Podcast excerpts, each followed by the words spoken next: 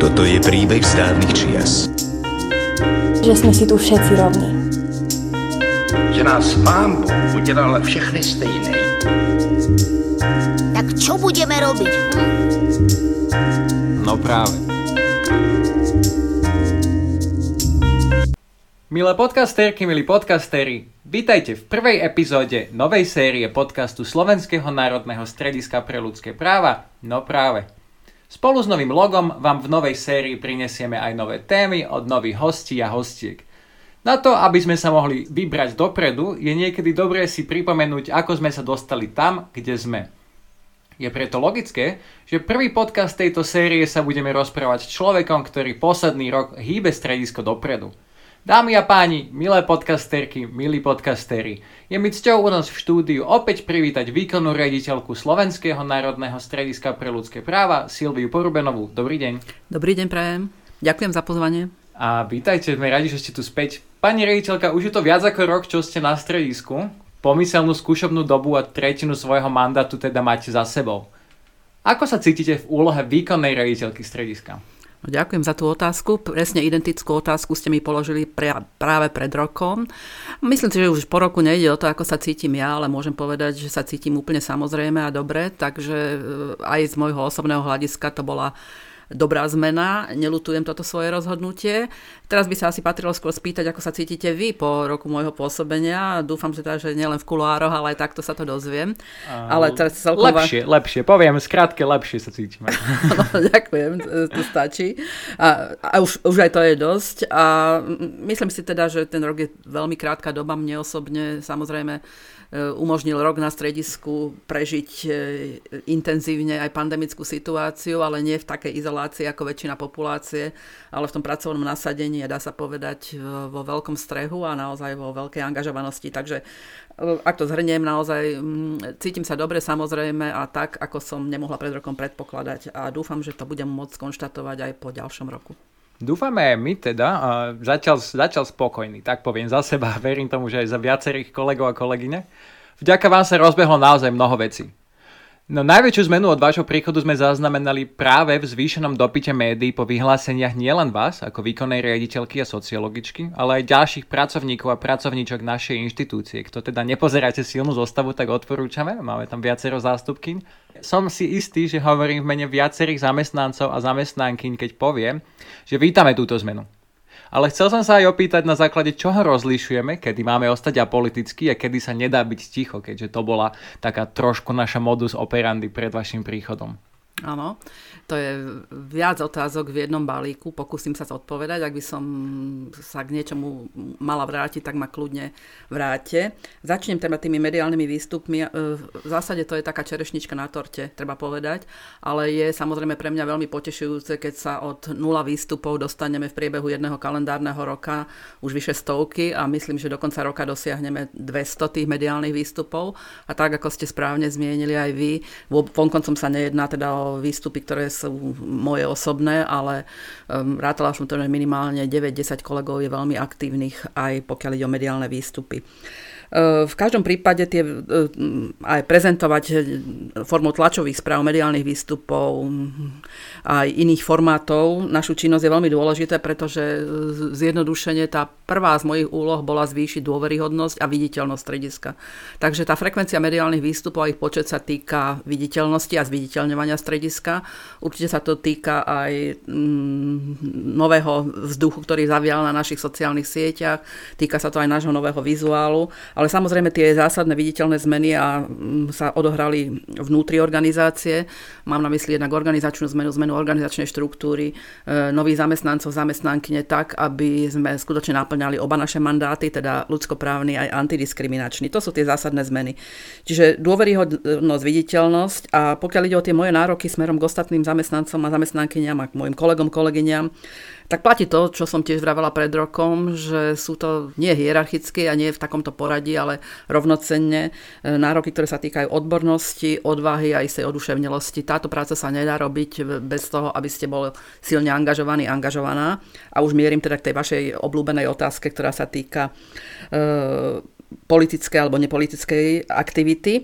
V tom prvom rozhovore pred rokmi sme zmieňovali aj isté zásady, ktorým stredisko musí dodržiavať, tie tzv. parížské princípy. Mm-hmm. Slúbali sme to vysvetliť, myslím, že sa to nestalo za ten rok. Takže pre tých, ktorí sú nie až tak zainvolvovaní do tejto témy, sú to vlastne parížské zásady, sú isté minimálne normy, ktoré majú národné inštitúcie podpory a ochrany práv splňať.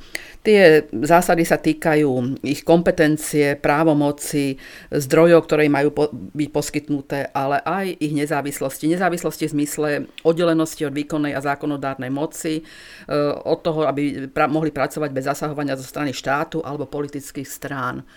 A samozrejme, angažovanosť e, nerovná sa e, politická príslušnosť alebo politická angažovanosť. Takže e, veľmi ťažko sa dá oddeliť tá, oddeliť. Je nutné samozrejme oddeliť každý z nás, aj zamestnancov zamestnanky, ktorí pracujú na stredisku, má také svoje individuálne, osobné politické preferencie, ideologické alebo iné osobné zameranie, ktoré e, však nesmie, nesmie takým spôsobom zasahovať do výsledkov a prístupu, ktorý musí byť naozaj vyslovene ľudskoprávny a antidiskriminačný. Takže e, napokon si myslím, že aj ten výber tém alebo tie témy, ktoré sa nám sami generujú, prinášajú nám ich sám život a na naše poslanie, ukazujú, že sa nevyhýbame témam, kto, a vy ste ich nazvali témach, témam, pri ktorých sa jednoducho nedá byť ticho. Mám tým na mysli naozaj tie témy, ktoré sú vnímané stále v časti populácie Slovenska ako chúlostivé, či sú to migranti, hm, LBGT plus komunita, ľudia, alebo e, napríklad aktuálne témy, ktoré sa týkajú napríklad umelého prerušenia tehotenstva, prístupu k zdraviu aj pre skupinu žien, ktoré chcú podstúpiť e, interrupciu. No v skutočnosti tieto témy sú akože nabité istým politickým zameraním, ale my predsa mm-hmm. len riešime ľudskoprávnu agendu. Mm-hmm. Um, ale akože môžem povedať, že, že veľa ľudí víta že stredisko ako nezávislá inštitúcia sa vyjadruje k týmto témam a ako aj by sme sa mali, keďže ide naozaj o, o ženské práva, ľudské práva, práva menšín, to je náš záber. Ja som veľmi rád, že aj v tomto nepoľavujeme a pokračujeme. Prvýkrát sme sa zúčastnili Prideu, prvýkrát sme vyvesili vlajku, aj teda napriek, nazvime to, odporúčaniam pamiatkárov. A, a máme pozitívne reakcie na naše novú obrodu v týchto mediálnych vyhláseniach. Okrem pozitívnych reakcií na naše odborné vyjadrenia a tzv. Že kroky v politických vyjadreniach. Však ľudí na stredisku začínajú prenesledovať aj pravidelné osočovania, nenávisné e-maily a už aj bohužiaľ vyhrážky smrťou. Je to podľa vás nutná daň za ochranu ľudských práv? Neviem, či by som to nazvala nutnou daňou. Je pravda, že mm, ja vďaka svojmu mediálnemu pôsobeniu mnohoročnému som už rezistentnejšia ako vy e, voči takémuto typu správania, voči takýmto typom e, správ, ktoré pristanú nám častokrát v maili, alebo teda aj tvárou v tvár sme e, konfrontovaní s takýmito tvrdeniami e, ľudí. V každom prípade nemienim to nechať tak, ak, budú, ak, budú, ak bude treba podať trestné oznámenie, tak podáme trestné oznámenie. Stalo sa to už v niektorých prípadoch aj a mám na mysli samozrejme aj duševné zdravie zamestnancov, zamestnanky, mojich kolegov a kolegyň, aby mohli naozaj bez takých veľkých stresov vykonávať túto svoju prácu a aby nezostali, aby nezlahostanili, aby sa necítili a zároveň ohrození. Takže um, uvažujeme, to môžem povedať, snad to nie je žiadne tajomstvo, uvažujeme aj o istom type supervízie, uh, psychologickej pomoci.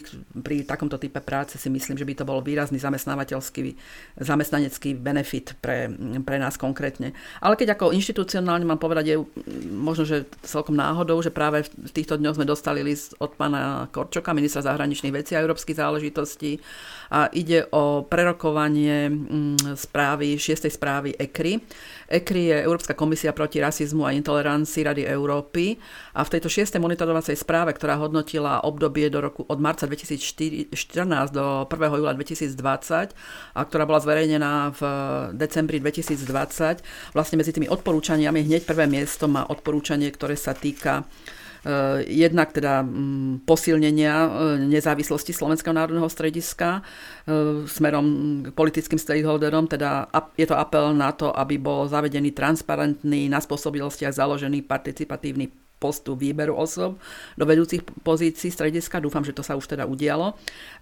A Ide aj o to, aby tieto osoby, v zmysle aj zamestnancov a zamestnanky, požívali imunitu, ochranu pred vyhrážaním a nátlakom a aby mali primerané záruky proti svojvoľnému prepusteniu alebo svojvoľnému neobnoveniu ich vymenovania. E, to je samozrejme istá deklarácia a odporúčanie, len ďalšou vecou je tá každodenná realita, každodenný, každodenný život, ktorý s nenávistnými prejavmi musíme žiť. Nemyslím si, že je to nutná daň, ale opakujem, nerada by som bola, aby sme sa dostali do pozície, že mm, necháme naozaj na svojich kolegov a kolegyne kydať. E, takže práve preto, že sme na tepe dňa ľudsk- a vyslovene na, práve teda v ľudskoprávnej inštitúcii, tak sa aj nielen ľudskoprávne, ale ak to bude treba, tak aj trestnoprávne budeme brániť a reagovať. Ďakujeme za toto veľmi pekne. Akože nie je to vôbec príjemné dostávať takéto maily a už vôbec nie v pondelok ako prvý mail, ktorý si otvoríte. A v každom prípade ale to nie je, možno to je tak ruka v ruke s tým, že čo robíme a s tým, aká je doba. Um, bohužiaľ naozaj tá politická aj spoločenská diskusia sa veľmi vyhrotila a toto sú možno nutné následky skôr ako nutná daň za ochranu ľudských práv. Dnes naopak každý chce byť ochrancom ľudských práv, len teda sa trošku líšia tie predstavy niektorých ľudí o tom, čo to naozaj je porušovanie ľudských práv, čo je to naozaj diskriminácia. Trochu sa niektoré pojmy vyprázdňujú aj teda vďaka pandémii, čo ma privádza k tej mojej ďalšej otázke. Posledné dva roky v pandemickom období boli naozaj turbulentné nielen pre zdravotníctvo a školstvo, ale aj pre celé spektrum služieb štátu, vrátane ochrany ľudských práv. Aktuálne chystáme budúcoročnú správu o dodržiavaní ľudských práv, respektíve chystáme témy, ktoré do nej dáme, v ktorej sa bližšie pozrieme, aké dôsledky mali posledné dva roky na úroveň dodržiavania ľudských práv na Slovensku. Čo sú také hlavné body, na ktoré chceme správou upozorniť, čo teda naozaj, v čom pandémia zasiahla ľudské práva? Mm-hmm. No, už minuloročná správa, teda správa o dodržiavaní ľudských práv, rátane zásady rovnakého zaobchádzania v Slovenskej republike za rok 2020 sa stretla, myslím, s veľmi dobrým ohlasom a sme na ňu náležite pyšní. V týchto dňoch sme, teda v polčase roku, sme mm, zverejnili a pripravili aj anglickú verziu, ktorá opäť e, s našimi partnermi na úrovni veľvyslanectiev, ale aj spolupracujúcich organizácií Enhry a Equinetu sa stretla opäť s, s veľkým záujmom. Mm, táto správa mala prvýkrát vlastne taký argumentačnú úroveň výsostne právnu a výsostne odbornú, priam vedeckú sme zvolili. E, samozrejme, že bolo na porúdzi použiť tento prístup aj vzhľadom na pandémiu a pandémia samozrejme už aj ten minulý rok ovplyvnila výber tém a oblastí. Bolo to 5 zásadných oblastí pre tých, ktorí sa nestretli so správou. Bola to osobná sloboda a sloboda pohybu a pobytu, legislatívna implementácia ľudskoprávnych štandardov a záruk ochrany osobných údajov počas pandémie, výkon práva na vzdelanie v kontexte opatrení na zamedzenie šírenia ochorenia, výkon práva na zdravie v kontexte prístupu k zdravotnej starostlivosti a masívny prehľad vybraných tém, ktoré rezonovali v slovenskej spoločnosti v súvislosti s pandémiou. Je teda jasné, že aj budúcoročná správa, respektíve tá správa, ktorej scenár, tak by som to nazvala, pripravíme do konca roka a ktorá uzrie svetlo sveta asi v prvom štvrť roku budúceho roku, tak ako, mm, ako, ako nám káže zákon, e, bude generovať aj tieto témy. Určite bude rozhodujúcou alebo dominantnou aj téma mm, alebo oblasť diskriminácie, nediskriminácie, očkovaný versus neočkovaný. Je to to, čo naozaj hýbe spoločnosťou aj teraz. E, ďalšia oblasť, ktorá je pre nás obligatórna, sa týka našich e, vnútroštátnych a medzinárodných záväzkov, čiže sú to všetky úlohy, ktoré nám vyplývajú z akčných plánov, stratégií. E, tie budú rovnako masívne zastúpené a zdá sa teda, že momentálne teda diskutujeme nad e, vlastne výberom takých strategických oblastí a cieľov, ktoré sa netýkajú tých spomínaných dvoch oblastí. Zatiaľ sem hovorím o pracovnom názve segregácia, nielen v prístupe k vzdelávaniu, ale ktorá sa týka napríklad aj šikany na obťažovania na pracovisku, sexuálneho obťažovania, situácie zraniteľných skupín ako LBGTI. Plus e, sú to proste témy, ktoré nám vygeneroval sám život opäť, pretože predstavujú e, najvýraznejší podiel podaní zo strany našich klientov a klientiek. Je toho naozaj dosť. A tie, tie posledné dve roky neboli milé na ľudské práva, ak to môžem takto zhrnúť. A naozaj pandémia zasiahla všetkých, ale niektorých viac a niektorých, niektorých teda trošku menej a, a skôr to boli tie najslabšie, najhrozenejšie skupiny, ktoré boli najviac zasiahnuté. Mm-hmm. Preto dúfame, že aj, aj naša ročná správa, respektíve tohto ročná správa to budúci rok uh, ukáže uh, ešte viac. Ale keď sa budeme rozprávať o rok, čo by ste chceli, aby odznelo v podcaste? Ktorý bude hodnotiť teda ten váš druhý rok. Máte po prvom roku splnené všetky svoje ciele, alebo sme len na začiatku toho nového strediska, ktoré tu má zastupovať ten hlas ľudských práv aj v takejto politicky uh, zvláštnej dobe? No, určite sme iba na začiatku. Je veľa tých nevyhnutných záležitostí, ktoré bolo treba upraviť, dať, dať, eh, dať im správnu mieru a správne postavenie. Samozrejme vyriešiť aj situáciu zamestnancov, zamestnanky smerom do strediska a smerom von sa to týka úpravy alebo ašpirácií smerom k nášmu mandátu v rámci mandátu A, ale aj intenzívnej a dúfajme, že už teda aj naozaj e, tvárov tvár spolupráce s našimi, našimi partnermi v zahraničí. Čiže dúfam, že po roku budeme môcť hovoriť o tom, že, sme sa, že sa už zotavujeme z pandémie, že sme lepší, súdržnejší, súčinnejší a že riešime veľmi autenticky a efektívne dopady a následky pandémie, vrátane samozrejme pre nás aj tých ľudskoprávnych. Ja sa na toto veľmi teším. Naozaj sledujeme, že pandémia zvýšila, tak sme to aj písali pri našej správe, že pandémia zvýšila citlivosť ohrozovania ľudských práv. Aj teda to skutočné porušovanie aj toto domnele. Naozaj ľudia si ale pýtajú tú tému ľudských práv. Ja dúfam, že do budúcnosti stredisko bude v tejto debate vystupovať, usmerňovať, regulovať možno tú spoločenskú debatu. Budem sa tešiť, že budeme môcť byť toho súčasťou a snáď sa niekde posunieme. Veľmi pekne vám ďakujem za túto odpoveď, ako je za celý rozhovor. Budeme sa teda tešiť, čo ďalšie ešte priniesie budúcnosť pod vašim vedením. Dámy a páni, milé podcasterky, milí podcastery, dnes sme sa rozprávali s našou výkonnou riaditeľkou Silviou Porubenovou, ja som Jakub Popík a toto bol podcast Slovenského národného strediska pre ľudské práva, no práve.